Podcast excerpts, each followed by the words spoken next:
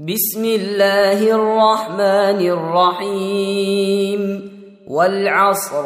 إن الإنسان لفي خسر. إلا الذين آمنوا وعملوا الصالحات وتواصوا بالحق وتواصوا بالصبر. تم تنزيل هذه المادة من موقع نداء الإسلام. www.islam-call.com